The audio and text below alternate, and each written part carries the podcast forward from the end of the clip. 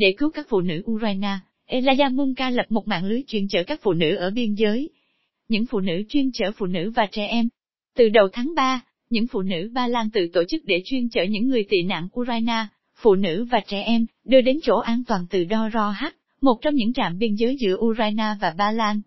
Khởi đầu của sáng kiến này là Elijah Munka, một nữ doanh nhân Ba Lan 38 tuổi và là người mẹ trong gia đình, sống ở ngoại ô Varsava. Lúc cuộc chiến Ukraine bắt đầu, bà muốn hành động.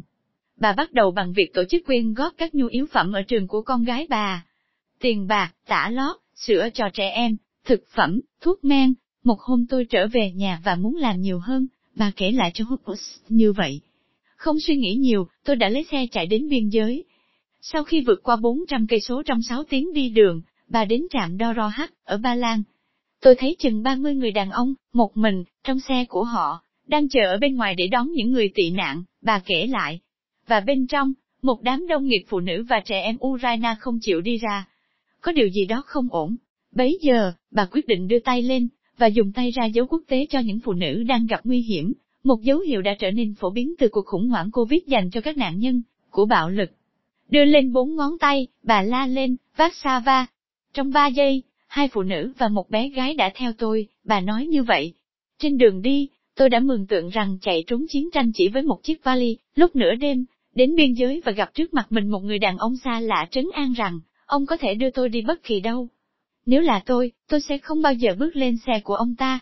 Trong xe, những người phụ nữ Ukraine mà bà đang chở cũng xác nhận cảm giác ấy, họ sợ bị bắt cóc, cưỡng hiếp hay tệ hơn nữa. Khi đã trở về nhà sau khi đưa những người phụ nữ này đến một nơi an toàn, bà uống một ly rượu và thuật lại kinh nghiệm của mình trên Facebook. Lời kêu gọi gửi đến phụ nữ Ba Lan. Bà viết, tôi vừa trở về từ trạm biên giới Đo Ro H. Với tất cả sự trân trọng dành cho quý vị, ngày mai, xin quý ông hãy ở lại nhà bếp nấu súp, và quý bà, hãy cầm tay lái. Với sự thành công của dòng trạng thái này trên Facebook của bà, bà lập một nhóm, tên là Phụ nữ cầm tay lái. Từ đó, hơn 650 phụ nữ Ba Lan tình nguyện đã tập hợp lại. Trong số đó có khoảng 150 bà thay phiên nhau lái xe để hàng ngày đi đón những phụ nữ và trẻ em Ukraine ở biên giới. Chúng tôi biết một người đàn ông sở hữu một công ty xe du lịch với tài xế. Trong vòng đi, nhiều phụ nữ đi chung trong một chiếc xe đến biên giới và ở đó ông ấy cho họ mượn các xe để mỗi bà lái xe về cùng với những phụ nữ Ukraine. Phần lớn những người tị nạn là phụ nữ và trẻ em.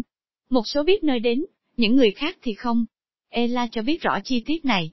Đôi lúc, những khi có thể, chúng tôi tiếp đón họ. Lúc này trong nhà tôi có một phụ nữ và ba đứa con của bà ấy. Trong nhóm, vốn chỉ có phụ nữ, một số không lái xe nhưng lo tìm những điểm tiếp đón an toàn. Có mở một quỹ chung trực tuyến để trả tiền xăng và những nhu yếu phẩm được phân phối. Họ bắt đầu được biết đến ở Doro H. Họ dán logo của nhóm trên kính chắn gió của xe hơi.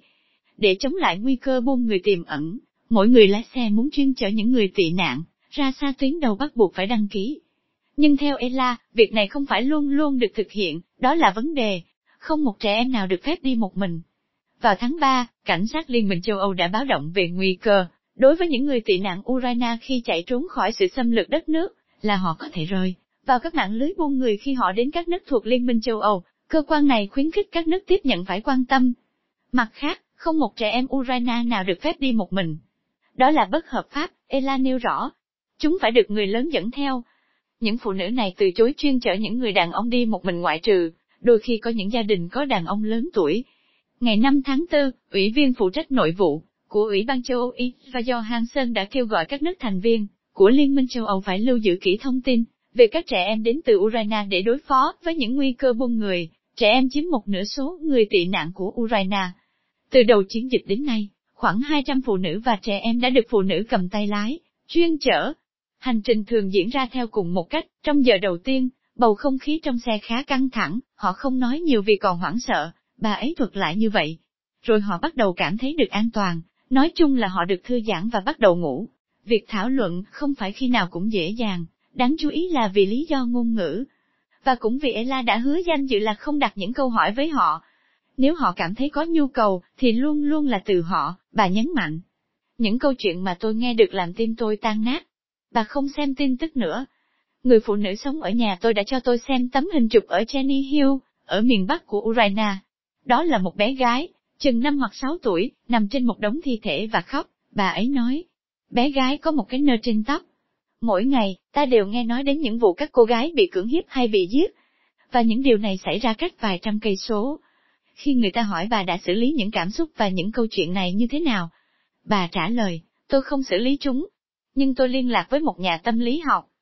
Sự hỗ trợ những tình nguyện viên là rất quan trọng, để họ có thể tiếp tục giúp đỡ,